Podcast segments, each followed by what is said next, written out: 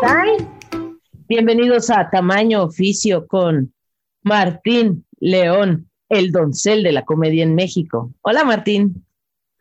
Hola, y también con Mónica Hane, la lesbiana más profesional de todas. ¿Cómo estás? Bien, ¿y tú? Bien. Oye, segunda temporada. Segunda temporada. Estoy súper feliz. Súper feliz. Yo por eso también. Y espero que ustedes que nos están escuchando también no estén aquí diciendo, maldita sea, ¿por qué tienen una segunda? Yo los voy a destruir. Así que sean como esos haters en las redes sociales, ¿no? Que no, siempre sí. Se están quejando de lo que publica alguien y es así de, deja de seguirlo y punto. Exacto, dale un follow, bloquealo. Pero no, ustedes no nos hagan eso. San, no nos abandonen. No nos, no nos abandonen y no sean haters tampoco, por favor. Exactamente. Aquí todo es amor y paz. Eh, muchas gracias a la gente que nos estuvo viendo en los lives estos jueves que eh, tuvimos. Uh-huh. Eh, especialmente a Ángel. Ana María. Nota, Notanael, mi hermano, gracias. Gracias, sí, gracias que nos estuvieron acompañando, que estuvieron participando ahí de nuestras conversaciones y preguntas. Si ustedes se lo perdieron, pueden ir a la página de Facebook y ahí se quedaron esos videitos para el recuerdo y los pueden ver. Exacto, pueden buscar Tamaño Oficio en Facebook y en Twitter y darnos un follow. Además de que si no se han suscrito en donde sea que escuchen eh, podcast, por favor suscríbanse. Y si nos escuchan en Apple, por favor, dejen un review. Ayuda muchísimo para que otra gente nos descubra. Así es. Y pues ya empezamos la segunda temporada con una entrevista. Bueno, sí vamos a, a presentar una entrevista, ¿no? Este, primero hay noticias, ¿no? Hay noticias. Claro, hay muchas noticias. Noticia. Me estoy adelantando, perdón, gente. Es que ya el, había el, perdido el, la... Tenemos, estamos empezando la segunda temporada y Hane ya. Ya se me había olvidado. Le das, le das tres semanas de vacaciones a Hane y se le olvida todo. Todo, todo, todo. Además, tres semanas bueno. de vacaciones entre comillas, porque tienes un montón de trabajo. Exactamente. Más bien eso me trae frita el cerebro. Pero bueno, viendo las noticias, yo te tengo una noticia que me pareció bastante interesante y creo que podría ser una buena noticia, que es que Cuba inicia trayecto para la inminente aprobación del matrimonio igualitario. Así es como lo publicó Milenio el día de hoy. Y dice que eh, la isla inició este martes jornadas nacionales contra la homofobia y transfobia en el preámbulo para hacer modificaciones al vigente Código de Familia para permitir los matrimonios L G T B más. Y eso pues me pareció padrísimo y, e increíble, ¿no? Que en Cuba esté sí. pasando eso. Sí, si esto fuera de estos programas de radio, con estos que te ponen efectos de sonido, aquí iría como el... Sí, y así todos. Exactamente. Sí, la, miren, o sea, la verdad es que más igualdad nunca es malo. No, o sea, qué bueno que Cuba, que además ha tenido, como todo país, tiene un, este, un pasado un tantito... Eh, complicado en cuanto a derechos L G B T. Uh-huh.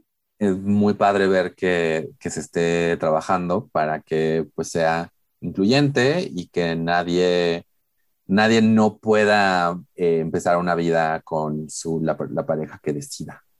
Entonces, esa noticia me gustó mucho y tengo otra rápida que este... Esta ya es como más viejita, pero pues no nos habíamos visto. Entonces es válido decirlo. Es del veinte vas, de abril. Vas, vas. Cuenta, cuenta, cuenta. Es del veinte de abril de mil novecientos... Ah, no. Es el veinte de abril de este año. Y fue que un joven embarazado está a días de ser padre transexual en España. Rubén Castro está documentado en el proceso de su embarazo para poder darle visibilidad a su caso y demostrar que es posible ser un padre trans. Y bueno, tiene ahí sus fotos, eh, embarazado y, y como toda su trayectoria. Este, ya lleva treinta y seis semanas de embarazo y es uno de los primeros hombres trans de España en estar embarazado. Tiene veintisiete años, eh, congeló sus óvulos antes de empezar con el tratamiento hormonal masculino y tras someterse a una inseminación artificial, ahora está a tan solo unos días de conocer a su primogénito. Y entonces, si esto fue el veinte de abril, entonces igual ya dio a luz. Tal vez sí, porque está en la semana treinta y seis. Yo sé que es como de la semana treinta y ocho. Ok. Entonces, seguramente, pues sí, porque ya pasaron las dos semanas. Entonces, es entre la semana treinta y ocho y la cuarenta que nacen las criaturas. Bueno, entonces, ¿tu tarea es decirnos la próxima semana? Investigar si ya nació el hijo de Rubén Castro. Y ya, ¿y cómo le puse? Elige. Elige. Exactamente. Pues qué, qué bonitas noticias nos traes. Yo no traigo tan bonitas noticias, la verdad. Yo soy así, bueno, en el, así, buenas noticias, malas noticias. Yo soy malas noticias. Ya habíamos mencionado aquí en, sobre la, una, una ley antitrans que estaba en Estados Unidos, que tristemente consiguió los votos. O sea, que aun, aunque el gobernador trató de usar su poder de veto para evitar que pasara, la legislación tiene, puede votar que el, que el poder de veto no funciona, entonces ya nos quejamos de eso. Uh-huh. Tristemente la situación para personas trans en Estados Unidos y pues mundialmente, pero pues este, específicamente en Estados Unidos no ha mejorado. Ahorita veintiocho estados se calcula van a estar votando en legislación antitrans durante el dos mil veintiuno. Muchas de estas este, legislaciones eh, impactan directamente a niños trans, ya sea que prohíban que jueguen deportes con eh, niños de, de, de, de, de su mismo género o que usen el, el baño de, de su entidad de género. En realidad, en Florida hay una... Eh, se están, o sea, al parecer habría hasta que si alguien duda del, del género de, de, un, de una niña o niño, que puede haber una revisión genital, que es como de, güey, no manches. O sea, ¿qué? En algunos estados se podría hacer un felony, es como, es como, o sea, crimen mayor, no uh-huh. sabría cómo traducirlo ahorita, pero pues darle tratamiento un, a un niño trans, aún con, este, con sus padres queriendo que acceda a este tratamiento, eh, sería pues un crimen que es con, con cárcel, literal, por querer ayudar a alguien.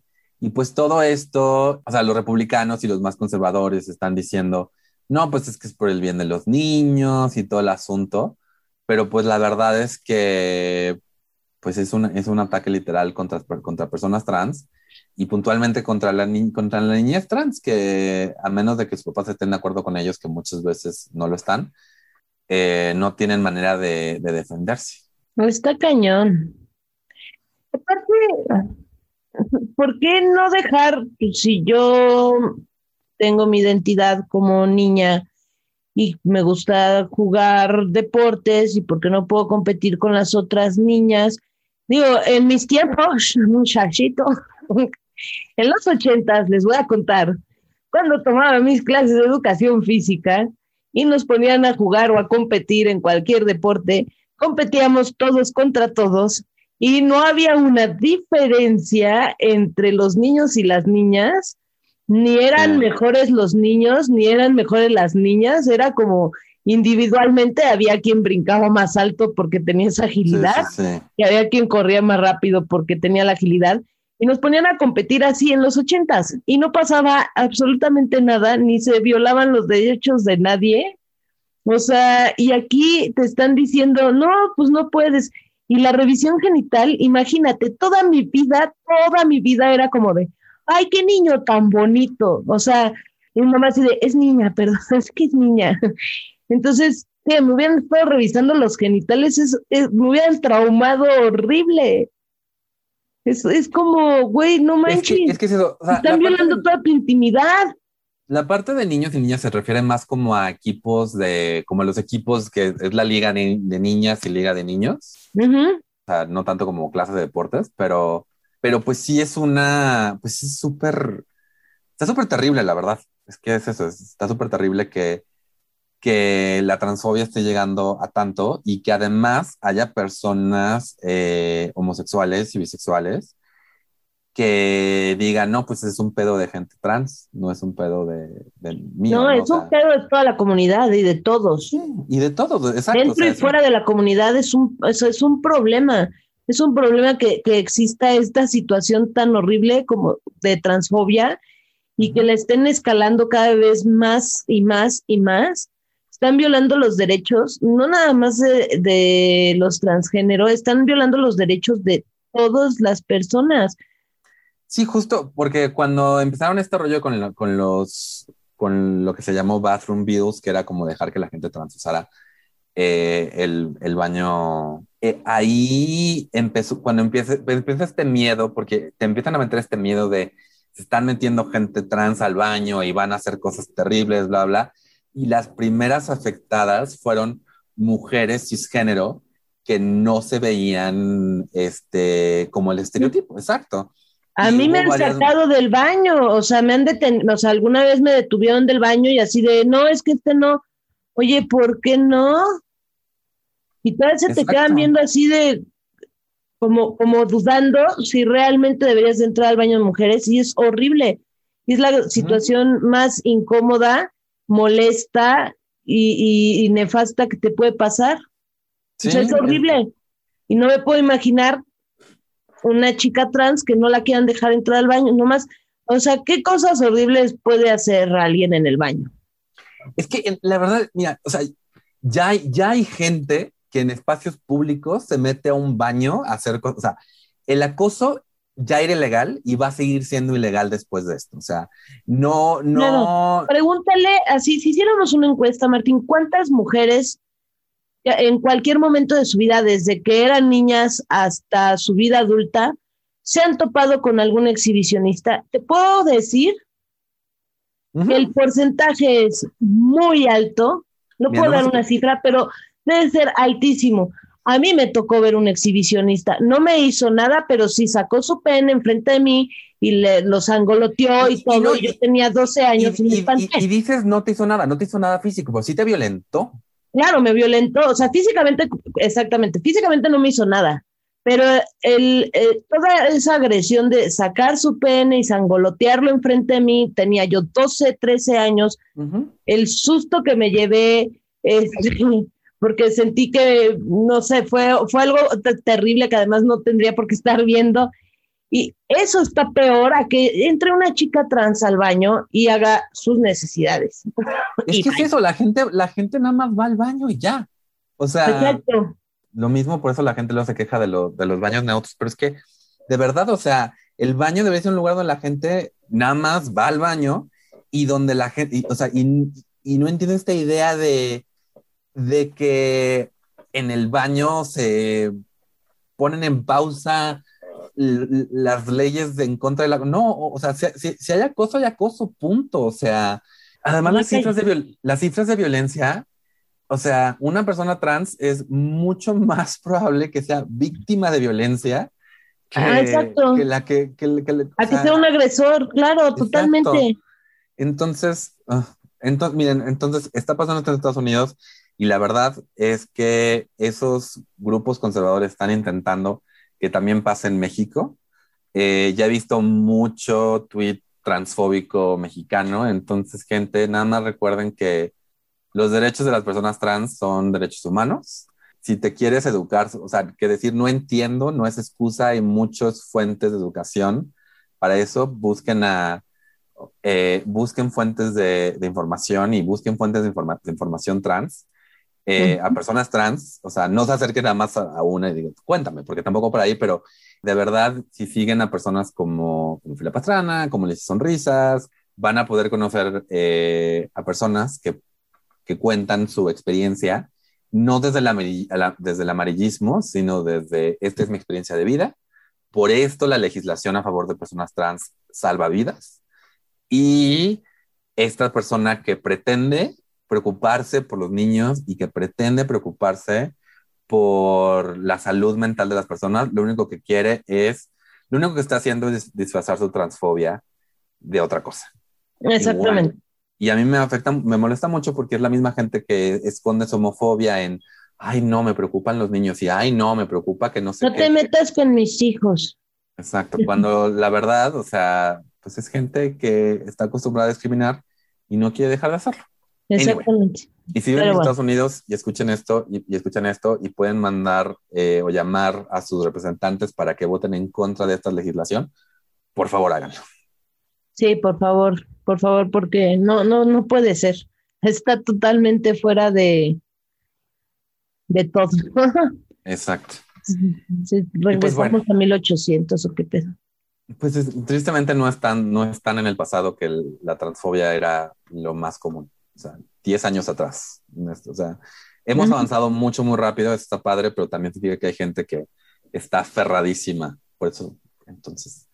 No hay que dejarnos. Que... Exacto. Ahora sí, presentamos a nuestra invitada. El día de hoy no sabemos, no sé quién la presenta, porque es amiga de los dos. Es amiga de los dos. Hay Preséntala que, que... tú. Tú presenta una, la mitad y yo la otra mitad. Pues hoy tenemos de invitada a... Minnie García, ese es su nombre artístico, es una fotógrafa y stand-upera. Uh-huh. Eh, eh, la, yo la conozco por medio del stand-up, ha sido un placer conocerla y pues, fue un placer entrevistarla. Una gran amiga, comparto con ella también otro programa en Facebook. ¿Qué se llama? La Lenchería. Es una personita que también yo quiero mucho y hay que conocerla. Así es que vamos a escuchar su entrevista.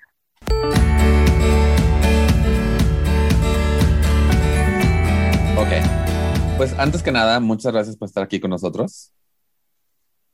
Gracias, y, gracias por la invitación, chicos. Y pues para empezar, por favor, introdúcete a la gente que nos está escuchando, eh, nombre, a qué te dedicas y pues todo lo demás que creas pertinente.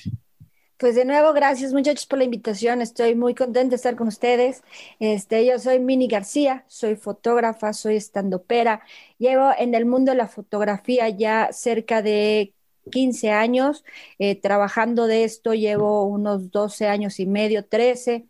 Eh, afortunadamente el, en el trabajo que estuve hasta hace poquito ha sido el primero y único de fotografía, aunque he tenido trabajos este, por fuera, pero estuve en una editorial mucho tiempo que pues fue mi casa. Llegó un momento que estaba más en, en la editorial que en mi casa, pues con la fotografía y muy amante de, de, de la vida en México, porque afortunadamente a través de el camino por la editorial pude conocer muchas cosas de México y eso pues te da un panorama muy rico de este, todo lo que hay aquí en México, ¿no?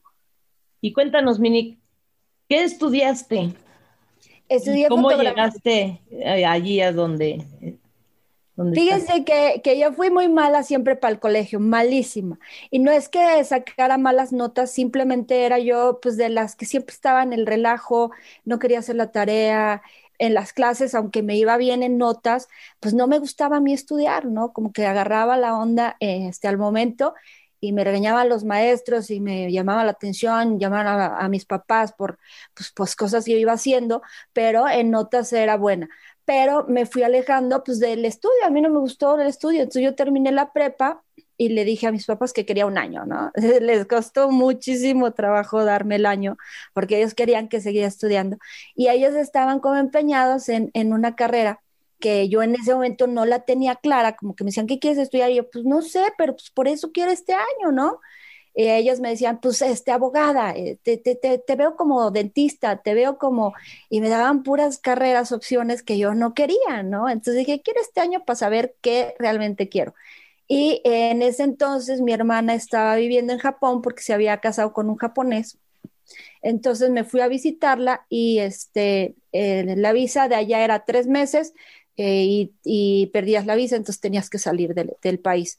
Entonces yo lo que hacía era regresarme a México y a los dos, tres meses me volví a ir a Japón. Y en una vez mi hermana me dijo, oye, esto, estamos gastando un montón en, en aviones y así, ¿por qué no te quedas? Eh, vemos que te gusta mucho Japón, quédate y pues aquí vemos qué puedes hacer. Ya me metí a estudiar eh, japonés primero, y después eh, encontré una escuela de, de fotografía, que allá en Japón la fotografía sí se toma como una licenciatura, no como aquí en México, que es como nada más cursos y demás. Ya me metí en Japón a estudiar fotografía. Cuando regreso a México, pues al poquito tiempo pues muere mi papá, que era como pues ahí la persona que, que nos... echaba la mano, ¿no? En cuanto a, a, al varito y, y a, la, a la estabilidad. Entonces muere mi papá y yo, pues sin carrera ni nada, empiezo a conseguir algo de, de lo que tengo, ¿no? Las herramientas que tengo. Y pues en ese momento, pues nada más yo podía decir, pues en México, pues tengo la prepa, ¿no? O sea, yo no, yo la fotografía yo no la pensaba, no la visualizaba como ya un, una profesión, una carrera. Entonces yo, mis trabajos que yo medio buscaba, pues estaban pues así como de este, repartidora y cosas así. Y, y en un momento llegó la oportunidad de que alguien me dijo, oye, ¿estudiaste fotografía? Hay una editorial donde están buscando a un asistente fotógrafa. Este, pues, ¿qué onda? ¿Entra? Y ahí entré y pues ahí eh, me quedé, empecé a hacer más, este, pues ya currículum, porque ya no nada más era la asistente, pasé a ser la asistente, a editora gráfica, empecé a tener marcas importantes a, a mis manos y pues ya, de ahí ya me, ya me seguí en la fotografía. Fíjate qué interesante que, que allá sí sea una licenciatura y aquí no exista eso, ¿no? Ya está empezando, ya está empezando, pero antes, este, te estoy hablando de hace quince años, entonces antes no, uh-huh. Antes era este, nada más, pues lo estudiaba uno por hobby, ¿no? O, o los que tenían alguna carrera que fuera este, ligada a, pues lo estudiaban como de rebote, pero no como una licenciatura. Sí, como que a la fecha la gente cree que saber de foto es saber ponerle un filtro bonito en Instagram a tu foto. Exacto, sí, sí, eh. sí. Y, y, y eso, ¿no? Por un lado, eh, los smartphones han, democrat- bueno, han democratizado mucho la foto. Por el otro lado, cuando, sabes al, cuando conoces a alguien que realmente le sabe, que no tiene y que no es, bueno, pongamos el filtro y a ver cómo se ve, sino que de repente sabe jugar con la luz, se valora ese, ese oficio puntualmente.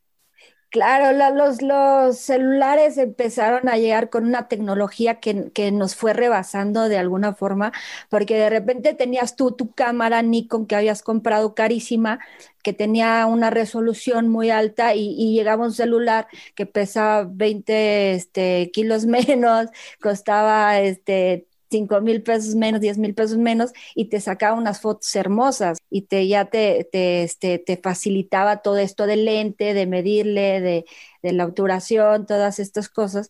Y sí se vino una ola de, de, de fotógrafos de celular, que yo no lo veo mal porque de alguna forma pues también tienen otro, otro ojo, ¿no? Hay gente que tiene muy buen ojo, que no estudió fotografía y que tienen unas fotos hermosas. Oye, Minnie, y bueno, en este trabajo que, que duraste tantos años, ¿cómo era con el tema de, de la inclusión, de la diversidad? Eh, ¿Sabían que, que eres lesbiana o no sabían nada? O ¿cómo era? Pues mira, cuando yo entré, que, que les cuento, fue hace que de bastantes años, yo entré y este, pues yo nunca dije que, que yo era gay, pero... Pues es algo que, que en mi caso no se puede como este, ocultar mucho, ¿no? Pero eh, de alguna forma nunca tampoco sentí como una presión de preguntarme qué eres ni nada, ¿no? Yo a mis amigos yo les decía, es que tengo una cita, ¿con quién? Ay, con mi güey. Yo, yo decía así, con mi güey, aunque todos decían, sí, claro, con su güey, ¿no? Entonces creo que la que lo ocultaba ahí era yo. Este, en algún momento ya cuando... pues las fotos no eran con el güey, eran con la chava y así, pues en, en ningún momento sentí como, como algún rechazo ni nada. Era como el, ah, ya lo sabíamos, no pasa nada, ¿no? Y, y tanto fue así con, con compañeros de trabajo como con jefes. Nunca, nunca sentí algo como que en algún momento dijeran, wow, wow, wow, este, tenemos a una lesbiana aquí, este, hay que separarle el baño, ¿no? Hay que darle horas de, de usar el baño. Sí, me encanta eso, eso de que, güey, qué nombre tan raro para una chica, ¿no? Eh. Y pues, o sea, como dice, empezaste en el closet, ya que te diste cuenta de que no había, o sea, que no, no había una reacción negativa y ya pudiste, o sea, o sea fue, ¿cómo fue ahí entonces? ¿Ya como que saliste? ¿Cómo te sentías? ¿O todavía había como un, eh, un recelo?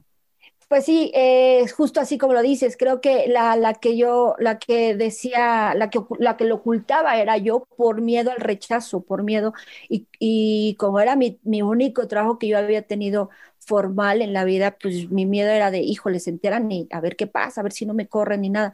Ya cuando vi que, que pues era algo como que la gente lo aceptaba muy bien, pues ya me sentí muy libre, ¿no? Muy bien libre de hablar de mis relaciones, de y, y subir fotografías sin miedo, en algún momento, alguna reunión, llevar a, a mis parejas, y, y fue muy liberador eh, saber que hay este, gente, compañías, que no tienen este, este prejuicio, ¿no? Esta, ¿qué se puede decir? Barrera con la comunidad. Uh-huh. Y fue, la verdad, muy grato y les repito, me sentí tan, tan a gusto que era como, como hablarlo con mi familia. Oye, y por ejemplo, en la empresa esta, ¿tenían algún tipo de política? Porque sabemos que hay empresas que tienen así todas sus políticas así en papelito y te dan como tu kit de bienvenida y te dice, aquí están las políticas y demás. ¿Allí tenían alguna política de no discriminación o de inclusión?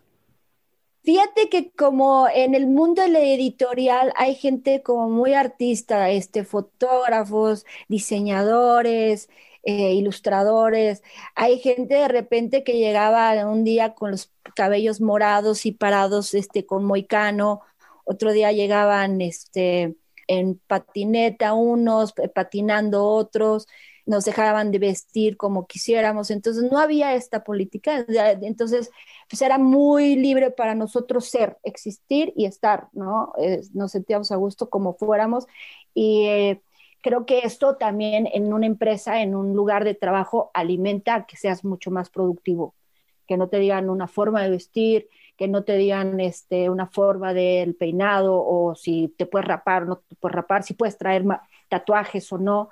Creo que esto hace que tú fluyas mucho mejor, que te sientas mucho más libre a la hora de trabajar. Incluso hasta si te dicen hay que quedarse tres, cuatro horas más, sin problema lo haces, ¿no? En uh-huh. cambio, si ya estás con un vestidito de tacones, de medias, cuando siempre has usado shorts, bermudas, eh, pantalón, pues ya estás esperando que den las cinco para irte a cambiar, ¿no?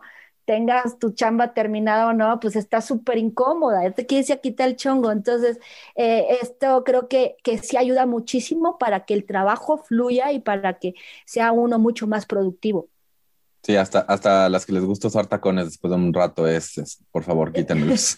Sí, había quien llevaba sus, sus tenis en una bolsita. Sí, sí, sí. Y como dices, este trabajo te dio eh, la, la suerte de viajar por México, ¿no? Ajá. Creo que todos tenemos, en la Ciudad de México tenemos como esta idea de que obviamente la provincia, y lo, ya lo dije, obviamente la provincia es como menos, este, pues menos tolerante, menos, o sea, acepta menos que, que la capital. En, es, en alguno de estos viajes te sentiste en algún momento como que tenías que tomar cuidados extras y además en esos momentos como que sentías que la gente que te acompañaba estaría de tu lado si algo pasara. Este, sí, en muchos viajes hubo muchas sorpresas eh, en cuanto a lugares donde llegábamos, había zonas donde sí eh, les causaba mucho como wow, es chava, es güey, ¿qué es esto? Eh, Incluso hasta para, no sé, ponerme en habitaciones, como que ya lo dudaban. Hay veces que en los viajes tienes que compartir habitación. Entonces, a veces que, que hasta directamente no me preguntaban a mí, le preguntaban a, a la otra chava, oye, ¿quieres dormirte con Minnie? Como que vamos a compartir cuarto con Minnie. Y la otra chava, pues trabajando conmigo, era la editora, decía, hombre, sin pedos, no hay, no hay ningún problema. Pero sí como que cuidaban como de, ay, no se vayan a sacar de onda si los ponemos en el mismo cuarto que la lesbiana, ¿no? Este, cuando, pues dijo, o sea, compartes nada más una habitación, vas a dormir y ya, no es que te vayas a empelotar, no, no, no te vas a salir de la ducha encuerada ni nada, y ni faltar al respeto, pues que es trabajo. Entonces, pero creo, creo que ahí la, la duda y la pregunta estaba de más, creo que era... Este, más bien, mira, les tocó compartir cuarto y, y así como a mí me tocó compartir cuarto, cuartos con hombres, con mujeres, eh, muchas veces pues yo no, nunca tuve ningún problema y creo que la gente que me acompañó tampoco, más bien eran las personas que se dedicaban a, este, a planear el viaje, como que me veían y decían, oye, mira, este, Karina, por ejemplo, este, híjole, te habíamos puesto en el mismo cuarto con Minnie, pero este, ¿sí lo quieres compartir con ella? Como que lo dudaban y no me decían a mí, les lo decían a ella. Y yo me enteraba después y sí, era como incómodo porque pues, al final es gente con la que yo voy a compartir el cuarto que, que ya nos conocíamos, ya no había ningún problema, ¿sabes? Sí. ¿Y esta gente que planea el viaje era gente de la misma empresa o de fuera? Son externos, casi externos. Siempre son externos. Ok, ok, ok. Sí, como una agencia de viajes externa, una cosa así, ¿no? Así es, de los estados nos, nos invitaban y era gente que de, del mismo estado planeaba todo el viaje. Ah, ok. Y además, o sea, o sea, porque me imagino que era como que cuando llegaban ya ustedes al estado era como que te veían y entonces era como este rollo de tenemos que, como si esta gente que trabaja contigo de repente diría, ah, sí, no, perdón, no, yo no quiero, así, se me olvidó mi homofobia, este, déjame ir por ella. Eh, claro. Pero, pero digo, también está muy padre que en ningún momento hubo, o sea, que, que tus compañeros pues también dijeron, no, pues, o sea, X, o sea, es, como dices, es trabajo, no, tú eres la persona que le está dando este, val- este, este juicio de valor que, de tu prejuicio, que yo no se lo voy a poner. Claro, y, a, y al final es justo eso, o sea, en el nombre veían ahí el nombre eh, de las dos mujeres, nos ponían en una habitación y ya cuando llegaba era cuando ya decían, oye, este, híjole, tenemos que rentar otro cuarto porque no esperábamos a una lencha, ¿no? Pero sí, son prejuicios de la gente y la gente con la que trabajo que me conoció por años, pues decían, hombre, no te preocupes, este, ponnos en la misma habitación sin problemas. Y entonces como que... Esta empresa pues siempre ha sido muy abierta, por lo mismo que platicas, y sin necesidad de tener una política, simplemente las acciones y el ambiente que generan los mismos empleados ya te dejan ser, ¿no? Claro, y está bien padre porque, este, como les digo, eres una persona que fluye más. Claro. Y, por ejemplo, en tus otros trabajos que, que no fueron los formales y eso... ¿Alguna vez tuviste así alguna experiencia? Pues eh, justo en, en la editorial hubo ahí una cosita, pero no fue, este, eh, pues yo digo que fue totalmente un malentendido. Eh, ya yo ya tenía ahí cerca de, en ese entonces, como nueve años trabajando en la editorial y había una persona que también ya tenía... pues yo creo que más, como quince años trabajando ahí, una señora, este, ya con sus ideas, ya sabes, muy de estas, muy amachinadas. Y esta era de las pocas personas que cada vez que me veía me decía un comentario como, ay niña, ya déjate crecer el pelo. Y ya se seguía, ¿no? Y a los dos, tres días, ay Minnie, ¿por qué te vistes así? Vístete como señorita, usted señorita, vístase como señorita. Y todos los días o todas las semanas me decía una o dos cosas. Pero yo al no decir nada, esto se fue incrementando, o sea, cada vez era mucho más, mucho más seguido, mucho más ofensivo a veces, este, y al final de sus últimos comentarios ya era así como tipo, este, ay Minnie, te sigues cortando el pelo como niño, pues nunca te va a crecer pito mujer, nunca, aprende eso. Entonces ya sus comentarios ya eran más, más, este, ofensivos. Agresivos. Sí. sí, sí, sí, sí, y ella siempre con la bandera de, te lo decía y se iba, jajaja. Y te hacía así en el hombro, ¿no? Como, fue broma. Pero llegó un momento que yo dije, ya estuvo, ¿no? Ya estuvo. Y entonces un día fue este, mi cumpleaños y ella llega y me dice, a ver, Minnie, párate, te voy a dar tu abrazo. Entonces yo ya me paro, le doy un abrazo. Y ella me dice, mira, abrázame, siente, siente. Esto es sentir a una mujer. Esto es una... Mu- a que no te habías... Nunca habías tenido una mujer así como yo entre los brazos. Y entonces yo ya estaba encabronada por toda esta secuencia de cosas y esto ya fue como que ¡puf! Lo que detonó. Y yo como enojada, queriendo hacer una broma, la hice pésimo porque le dije, pues no, mira, este, nunca te había tenido una mujer así porque tú no quieres, ¿no? Así yo como broma mal. Y entonces ella así de, ¿qué me estás diciendo? Yo no soy como tú, oílo bien, nunca me vas a tener a mí porque yo sí soy una mujer y a mí me gustan los hombres y a mí me gusta el tú, ya sabes, y se va enojadísima y entonces yo me quedo así, madre mía, ¿qué hice? Y enseguida yo sin decir nada, sin decirle nada a nadie, ni a mi jefa ni nada, me fui directo a Recursos Humanos y dije, oye, acaba de pasar esto, quiero que sepas, porque esta señora eh, también era de estas que, que, que pasaba algo y lo hacía explotar, ¿no? Pasaba una cosita y ella se encargaba sí. de que toda la editorial lo supiera. Entonces yo directito fue primero con Recursos Humanos y dije, acaba de pasar esto, eh, tú me conoces, la, la editorial me conoce, yo siempre me he manejado con una, este, de una forma donde ni siquiera a ninguna de mis compañeras he tratado de ligármelas, las he incomodado, entonces quiero que sepas que pasó esto. Y ella me dijo, pues muchas gracias, obviamente te conocemos, tenemos a, a ti conociéndote tantos años, a ella también, pero sabemos cómo eres tú y cómo es ella. Entonces, quédate tranquila porque pues ha habido un montón de quejas de este tipo de ella. Entonces, tú quédate tranquila porque este, pues, al final te conocemos y por, por, por nosotros, hacia ti, todo perfecto. Y yo me voy a encargar de que esto lo sepa el dueño, porque el dueño no iba a la editorial, pero era muy amigo de esta señora. Ok. Entonces dice, yo me voy a encargar de que lo sepa el dueño por mí, por mi boca y no por la de ella, porque no sabemos cómo le vaya a llegar y como él no es alguien que venga tan seguido, a lo mejor no tiene tanto contacto contigo. Entonces. No, a- además, o sea, a mí lo que me, lo que me da rabia, honestamente, es el hecho de, de escuchar, como dices, son estos, estos comentarios que te los van echando y que la gente dice, ay, que se te resbale, ¿no? O sea, porque como, como que, ay, tienes que tener la piel más gruesa, bla, bla, bla. Y de repente ella hace esto que es literal, así como, así, así casi, casi como de mira, mira, lo, mira este fruto prohibido que no puedes tener, uh-huh. que es como de, sí, corazón, créeme que, créeme, eh, tranquila.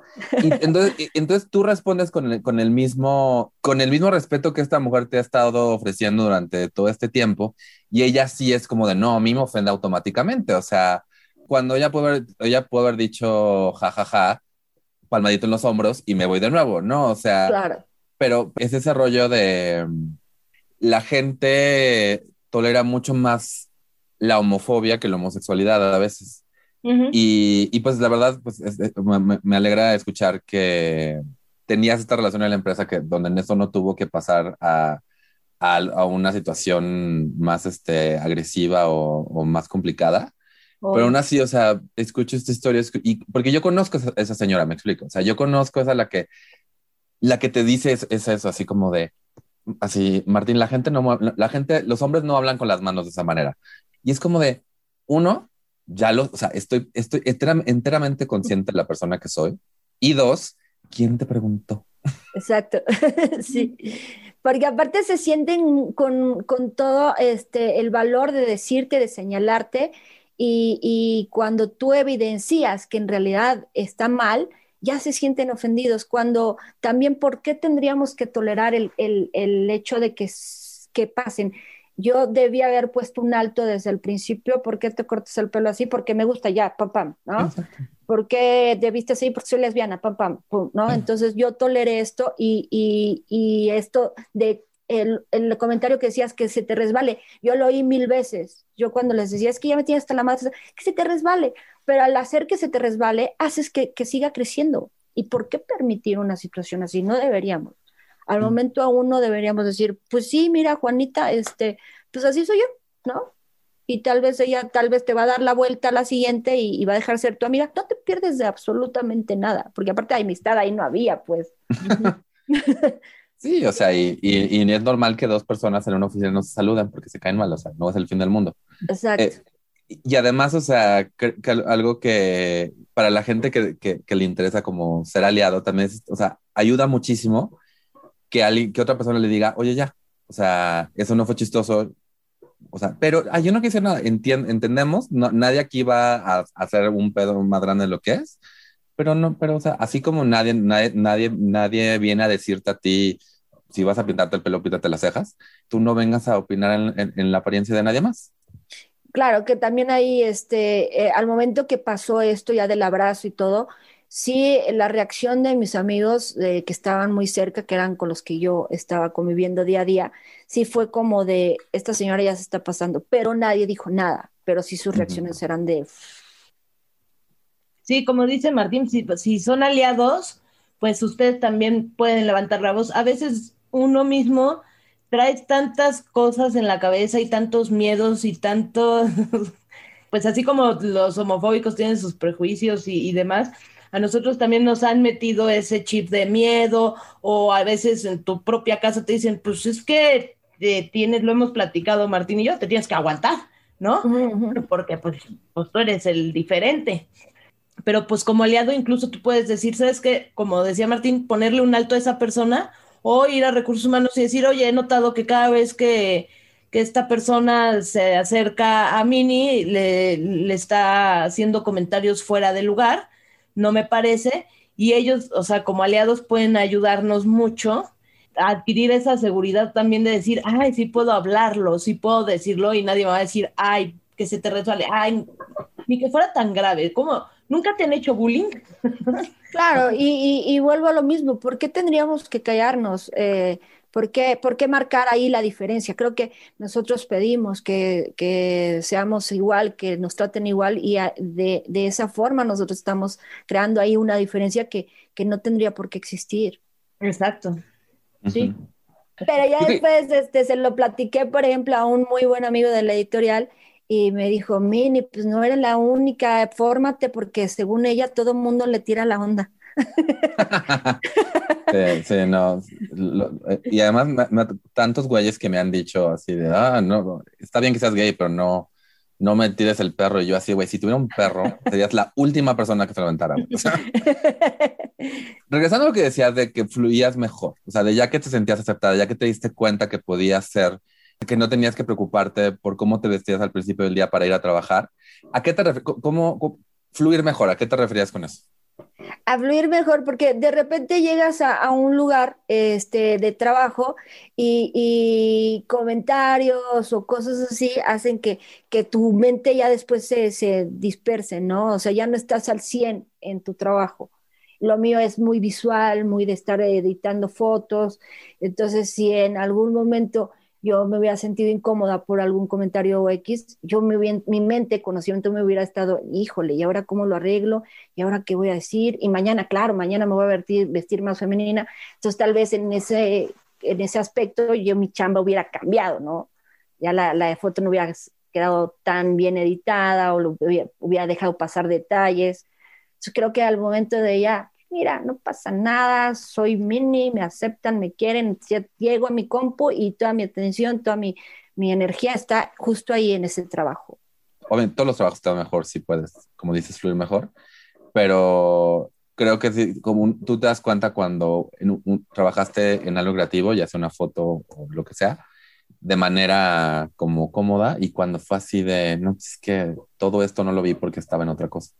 Claro, porque hay trabajos muy mecánicos, ¿no? Muy mecánicos, donde puedes tener tu cabeza en que vas a hacer el súper, que vas a ir este, por tu perro, que lo están bañando, y puedes seguir haciendo el trabajo. Pero en los que son más creativos sí tienes que tener la atención, porque una foto no va a ser igual a ninguna. Entonces sí tienes que tener toda la atención en este momento. Y, y como dices, ahora ya saliste de tutorial y ahora estás de freelancer. Así es. ¿Renacieron algunas de esas preocupaciones cuando empezaste freelancer, o entraste como de rollo, mira, si quieres mi talento lo tienes, y si no, ahí hay un montón de otra gente más? No, este, mi confianza mi, siempre ha estado ahí, y lo que sí me pasa cuando, cuando ahora que estoy haciendo más freelance, que antes, antes estaba en la editorial y bien a gusto, pues estaba en mi casa, mi familia y, y los de ahí ya, todos me conocían. Ahora que estoy haciendo más esto, pues sí me ca- causa el... el pues mi look es muy masculino, este, no, no, no, no visto muy femenino, este, mi, mi forma de caminar, el todo, es como muy chavito. Entonces, sí me ha pasado que llego a lugares y se sacan de pedo, pero pues esto ya me acostumbré siempre, ¿no? Por ejemplo, ayer estaba en el aeropuerto haciendo unas fotos en la noche, en una zona como muy, este, no, no, no era que, que pudiera pasar gente tan, tan fácilmente. Entonces sí había unas bandas donde recoges las maletas y había un, unas personas que salían de sus vuelos, las tomaban, pero donde yo estaba, estaba como muy aparte. Entonces llegó un momento que yo estaba tomando mis fotos ahí y llegó una persona de seguridad y me dijo, oye, oye, este, no puedes estar en esta área. Y yo, pues es que estoy tomando unas fotos. Sí, sí, sí, pero esta área es nada más este, es personal autorizado. ¿Dónde están tus papás? Me dice. ¿Dónde están tus papás? Entonces yo me quedo a risa, pero este tipo de comentarios me pasa muy seguido, muy seguido. Sí, que te digan joven y ajá, ajá. Cosas así, ¿no? Sí. A mí también me pasan. Sí, dijeron, este pinche chavito está perdido, ¿dónde están sus papás? Y, y tomando fotos bien turista el pendejo, ¿no? Yo hubiera respondido en japonés. Sí. Exacto. Sí, esto de que me confunde ya es como el pan de todos los días, pero pues como me pasa muy seguido, pues ya este, aprendes a eso, te divierte también, ¿no? Exacto. Pero nunca, o sea, bueno, en, en estas eh, ocasiones de los clientes, ¿no has sentido que algún cliente, se, o sea, a lo mejor se saca un poquito de onda, pero después ya todo funciona, o, nunca he sentido eso eh, y todo funciona muy bien. Creo que este también habla mucho de la seguridad con la que tú llegues a un lugar. Pues si llegas también temeroso y así inseguro, van a decir, pues voy a contratar a esta chava y quién sabe qué trabajo me vaya a dar. Y súmale que pues yo también no sé qué pedo se ve. Entonces, si tú llegas y tú dices, mira, soy ta, ta, ta, ta, ta, pues ya yo creo que la gente re- que reacciona como te ve también, ¿no? Y en ese aspecto como que fue muy afortunado encontrar este editorial donde, aunque entraste con estas inseguridades, lograste encontrar un ambiente, menos una persona, donde, donde, donde lo que se valoraba era el trabajo y se valoraba que este trabajo venía de esta persona y no, tenía, y no teníamos que amoldar a esta persona a nada, sino más bien este, aceptar el trabajo. Claro, ayuda mucho eso y este he escuchado historias de amigos que están en otros este pues ramas, en otras cosas mucho más este pues qué te puedo decir, no sé, como cuadradas, cuadradas. Exacto. Entonces, no sé, amigos que están en oficinas donde se gobierno, cosas así, ahí sí ya es mucho más más este pues difícil Que, que tengas una aceptación. Yo creo que ayuda mucho esto, que es como muy creativo, entonces ahí sí es más libre. Creo que ayuda mucho el trabajo. Sí, es como la idea que tiene, bueno, es una idea que yo siempre he tenido, que en estos trabajos creativos hay más diversidad y es más fácil que la acepten. Uh-huh, uh-huh. Y bueno, yo a ti como a, como a Hane las conocí por medio del stand-up. Eh, a ti Es, algo, es, un, es un lugar donde lo tienes ya, ya un poquito más de hobby, quiero creer. O sea, como que le has estado echando muchos kilos al stand-up. Ahí como, ¿qué te, qué te, trajo, qué te, qué te llevó al stand-up? ¿Y qué es lo que te mantiene haciendo stand-up? El stand-up. Yo llegué al stand-up porque este, yo consumía mucho stand-up con una chava que ya vivíamos juntas. Y entonces yo, por hacerme como la graciosita con ella, siempre que íbamos a ver stand-up, yo le decía, están bien pendejos, yo te hago reír más chiquita y así, pero yo era en mi plan galancete, ¿no? Y entonces íbamos a ver a la semana siguiente a otro stand-up, pero y lo mismo, nada más pagamos a lo pendejo, porque pues aquí estoy yo para hacerte reír. Entonces ya la tenía hasta la madre, hasta que un día me dijo, oye, pues hazlo, ¿no? Hazlo y pues... Creo que sí, creo que sí la armarías, hazlo. Y yo dije, pues, ¿qué se necesita? Llego, me subo, ¿qué? Y ella me investigó cursos, me investigó, este, eh, pues sí, toda, me dio toda la información para que yo me arrancara. En ese momento no lo hice, eché la hueva y demás. Pero cuando terminamos, que fue una ruptura muy pasional, ella me dijo, este, entre es mil cosas que te dices como al momento, al calor, ¿no? Ella me dijo, nunca terminas lo que acabas, ¿no? Y yo dije, pues, ¿qué? Dime qué. Y me dijo, el stand-up, siempre dijiste que eras muy buena, yo te dije que la podías armar, te, te, incluso te investigué cursos, pues dijiste que lo querías hacer, pero nunca diste el paso. Entonces yo dije, ah, no, ahora lo voy a hacer. Entonces fue como un, te lo voy a demostrar, ¿no? Y vas a venir y vamos a regresar. Esa era mi idea. Ya una vez que yo lo haga vas a regresar conmigo. Entonces me metí un curso más que nada como para, mira, te lo voy a demostrar. Y este, ya una vez que ya lo empecé a hacer, ya dije, no, no, no, qué buen patadón me dieron. Era tal vez lo que necesitaba. Agradecí mucho el paso de esta morra por mi vida, por, aparte por la relación, por muchas cosas lindas que me dejó, pero agradecí mucho que ella fuera la que me impulsara a, a hacerlo. Pero yo creo que si no lo hubiera hecho de esta forma, yo hubiera seguido consumiendo stand-up y diciendo, están bien pendejos y yo lo puedo hacer mejor. Y una vez que lo hice, también descubrí que no estaban bien pendejos, que está bien difícil y que, y que, y que uno puede sentirse muy graciosito, muy chistoso en las reuniones familiares y con tu novia al lado, pero, pero ya subirte a un escenario con gente, con público real que está pagando un boleto, que está esperando que, que hagas comedia, pues no, no, no es, no es lo, no es la magia de soy chistoso de nacimiento. Eh, empecé yo un, un poquito con, con este, caídas, como todo mundo, a, a tocar escenarios donde me iba bien, donde me iba mal, donde me iba pésimo. Y cada escenario, tanto bueno o malo, yo lo empecé a amar muchísimo.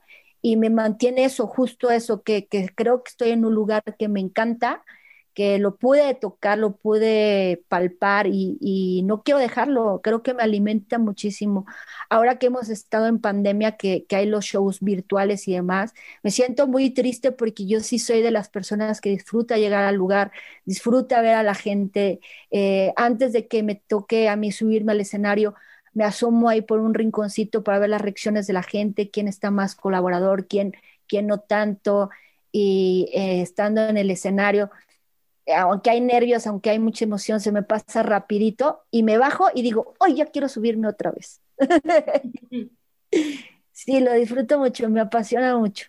Y pues mi última pregunta sería, eh, como dices, t- estás en un campo creativo, aquí en México igual en la fotografía aún no tiene, y ahora con la digital igual menos, no, no tiene, o sea, la gente no lo ve, o sea, a veces es como, le dices a tus papás, quiero estudiar fotografía, y te dicen, bueno, pero además de fotografía, ¿qué vas a estudiar? ¿No? O sea, sí. Eh, ¿Qué le dirías a, a una persona L G B T que esté pensando, ah, igual quiero ser fotógrafo? Pues que se avienten, que se avienten, que de repente este, es justo es el miedo de eh, eh, ¿qué, qué más voy a hacer después? No, hay un campo grandísimo de cosas que hacer. Este, yo, yo también les aconsejaría que México, como, como lo dije al principio, Japón es un lugar que, que nació con una fotografía, todo, con una cámara fotográfica. Aquí en México estamos apenas empezando. Yo creo que estamos eh, diez, quince años atrás de lo que es la, la fotografía en Japón, incluso en otros países. Entonces, sí les aconsejaría de que si lo quieren hacer, sí lo hagan al, al par de otra cosa, porque sí es algo muy bonito, sí se gana muy bien, eh, pero a, al mismo tiempo es algo muy competido, y que hay gente que, que está mucho más preparada que tú, que, que no nada más tiene la fotografía, que también tiene la edición, que también tiene la, el video, que es diseñador. Por ejemplo, hay chavitos ahora que con una cámara eh, te hacen maravillas porque se meten a investigar, se meten a hacer cosas que nosotros como fotógrafos de la vieja ola, de los que todavía, todavía revelábamos en Cuarto Oscuro, pues ya no le jugamos tanto a eso. Entonces sí, que se preparen y que le busquen todas las herramientas que tiene esto, porque es algo que aparte es muy enriquecedor, enriquecedor ver, ver este, tus, tus tomas eh, en una revista, publicadas, este, incluso hasta en un cuadro en tu casa, ¿no? Es súper chingón. Entonces que sí le, le echen ganas, que lo hagan, que, pero pues que también le echen a otras cositas, porque de repente sí está como muy competido, muy, muy competido. Oye, Minnie, pues ya estamos llegando casi al final de la entrevista, se me fue como agua. Sí, sí. Y yo tengo una pregunta que siempre les hago a los invitados, que es la siguiente. Si existiera un genio de la lámpara, es un genio maravilloso de la lámpara L G B T más, ¿qué deseo le pedirías? Híjole, qué buena pregunta. Respeto, respeto, que haya el respeto de toda la gente que, que no sé si es por no conocer, por, por no querer conocer, por este, ignorancia, por muchas cosas, eh, juzga, señala, eh, y nada más es, pues si no quieres saber, pues está bien, quédate en tu ignorancia, pero respeta.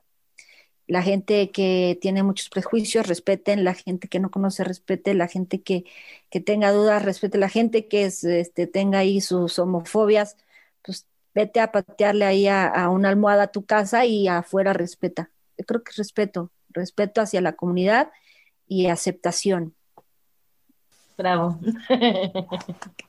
Pues muchas, muchas, muchas gracias, Minnie, por haber estado con nosotros. Es un gusto siempre verte y ahora es un gusto haber tenido en nuestro podcast. Y pues yo ya estoy. Hane, ¿tú algo más que decir? Que nos diga a Minnie sus redes para saber dónde la pueden seguir. Muchas, muchas gracias. Estoy como Minnie Stand Up en Instagram, en TikTok y en Twitter y en Facebook. Estoy como Minnie García y ha sido un gustazo. Muchachos, los quiero y los admiro mucho. Gracias, te queremos. Y aquí estamos de regreso. ¿Qué te pareció la entrevista? ¿Qué te llevas de la entrevista? Cuéntame, Martín. De nuevo, o sea, algo que, de, que decimos mucho y que hemos mencionado es eh, el respeto de cómo llegar a un espacio y asumir que te van a dar el respeto que se le da a todo el mundo es una gran manera de, de ser un factor de cambio. Uh-huh. Creo que mucho de la falta de respeto que se le tiene a personas diferentes, ya sea por sexualidad, por género, lo que sea, también tiene que ver porque la gente es, pues, se aprovecha, básicamente. Y también, pues, fue padre ver que, que Minnie ha estado en ambientes y situaciones donde no solamente se le respeta, sino además se le protege y se le defiende. Exacto. Creo que cuando empezamos nuestra carrera, muchos, muchos de nosotros tenemos miedo de no encontrar ese lugar, y creo que eh, cosas como esta nos hacen ver que, o sea, que esta gente sí existe, vamos uh-huh. a encontrarla. Exacto. Así es, sí, yo estoy de acuerdo contigo. Y algo que, bueno, yo me identifiqué mucho, y te imaginarás, es con la acosadora esa, bueno, no acosadora, pero, pues, bueno, sí, porque la acosaba. De alguna manera la estuvo bulleando y la traía en jaque. Pues uh-huh. Yo me identifiqué muchísimo con, con ese tema, porque también tuve a mi señora que me acusó de... De acoso. Porque de acoso, que lo platiqué ahí en el primer episodio. Y sí, me sentí muy identificada, pero algo que me encantó que, que, que tuvo Minnie, pues fue ese apoyo, ¿no? Donde le dijeron, güey, nosotros sabemos que tú para nada y esta señora está mal. Que fue un poco diferente a lo que me pasó, porque a mí sí me sí. corrieron del trabajo. Exacto. Y fue como de, pues es que quién sabe, ¿no? Y lo dejaron como un poco en tela de juicio. Sí, y que además para ellos es muy sencillo decir, no, pues no estamos tomando ningún, o sea, igual te dicen, no, pues no tomo helado, pero no, pero... Pero pues como eres lesbiana, que quien quita y en una de esas no Exacto. lo hiciste con la señora, pero lo vayas a hacer con alguien o qué sé yo. Entonces me encantó esa parte, como que tuvo el final feliz, ¿no? Uh-huh. Y este, pues sí, está cañón. Y cuando vean a alguien en su trabajo que lo están acosando de esa manera, lo están molestando, le están haciendo comentarios, no solo es como decirle a la persona, ay, no le hagas caso, ya ves cómo es, o que se te resbale. Si ustedes pueden uh-huh. ayudar también levantando la mano y reportando y deci- sí. diciendo, oye, esta persona siempre le hace comentarios a tal O, o compañera, tal compañero, y no se me hace correcto, ayudarían muchísimo, porque a veces también uno, si tienes como que te, tenemos clara la idea de que hay que plantarse con seguridad, tenemos la, clara la idea de que debemos de levantar la mano, pero a veces no es tan sencillo. A veces eh, no es tan sencillo, ¿por qué? Porque justamente los que te rodean te dicen, ah, ya, no le hagas caso, no pasa nada. Y entonces no tienes ese, ese soporte, ese apoyo que necesitas para poder levantar con, con más tranquilidad, tranquilidad la mano y saber que no te van a minimizar por levantarla y decir, ay, qué exagerada, aguanta tantito, ni que fuera una, para tanto. Hay una frase que me gusta mucho que dice que si tomas una posición neutra en una situación de opresión, estás tomando el lado del opresor. Uh-huh. Y es eso, luego la gente dice, no, pues yo no me quería meter porque, pues porque no era lo mío y, y, y, y lo que sea, pero al final de cuentas, si tú, ves a, si tú ves algo que está pasando y ves que a alguien lo están tratando de manera injusta, lo, lo correcto es decir, oye, a esta persona le están tratando de manera injusta y no me parece.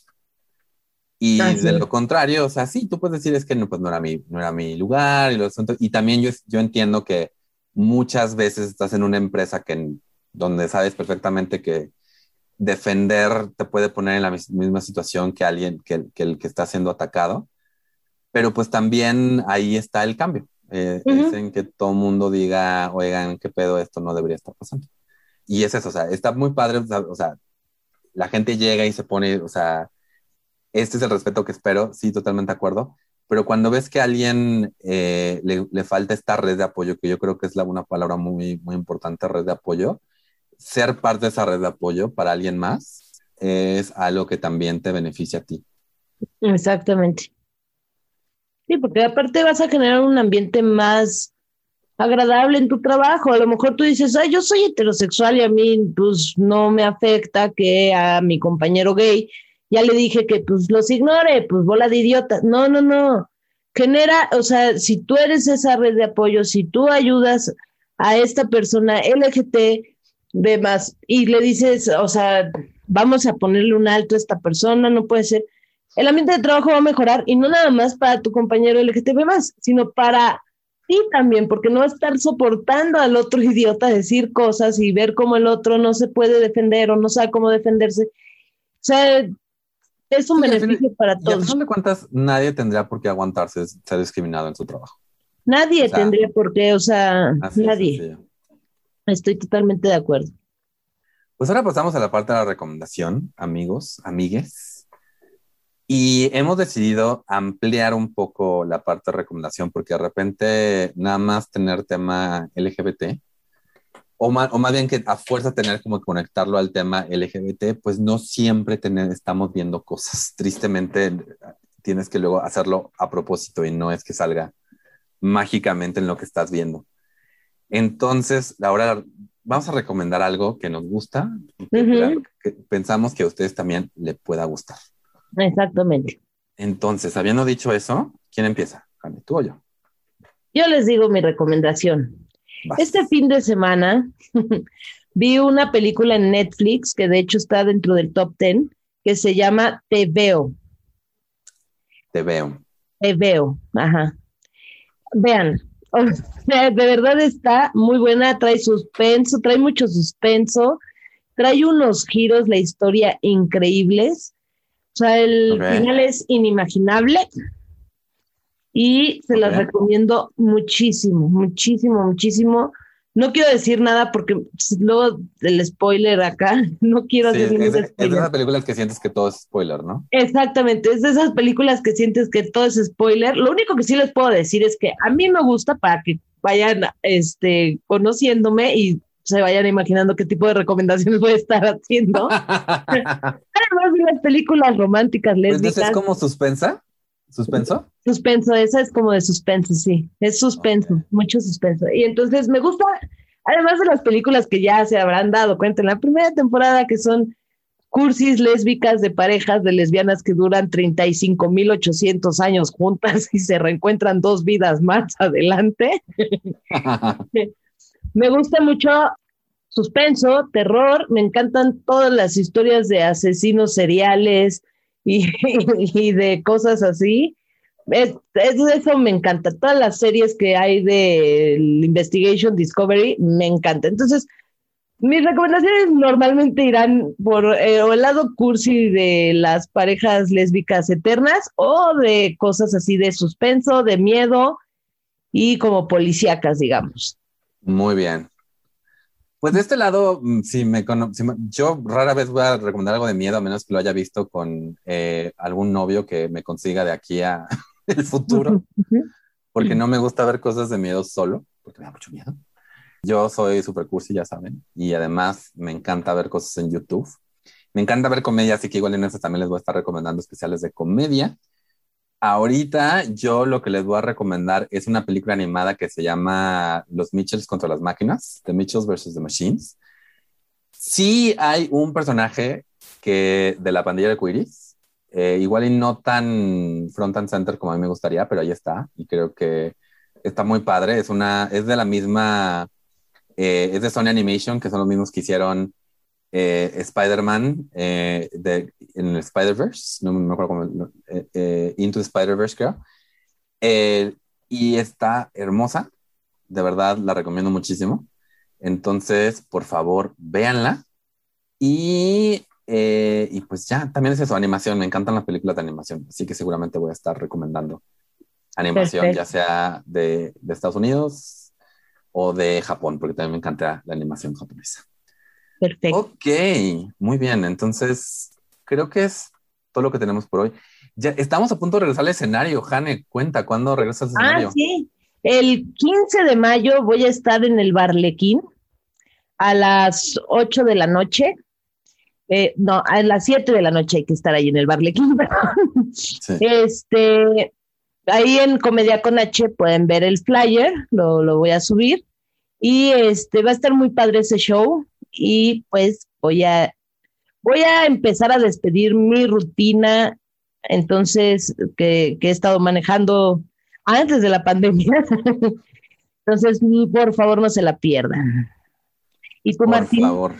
Yo estoy muy contento por anunciar eh, dos shows, eh, cinco y seis de junio en el Teatro de la Ciudad de Esperanza Iris, Be Pride, junto a varios otros comediantes L G B T, y eh, Nicho y Manuna me invitaron a un proyecto que se llama True Colors, que va a estar en el Teatro Milán. Ahora sí que también me pueden checar todo en mis redes, arroba mintonarel, para, los, para las fechas así. Seguramente también los vamos a subir los flyers a las redes sociales de Tamaño Oficio, así que síganos en Twitter y Facebook para enterarse mm-hmm. de esas fechas. Y creo que ya es todo. ¿Algo más que queramos decir? Y a Martín lo encuentran en todas las redes sociales como Mintonarel. Y a Hane la pueden encontrar en las redes sociales como Comedia con H. Así, así es. Así que, habiendo dicho eso, saludos cordiales. Vámonos, que aquí espantan. ¡Ah!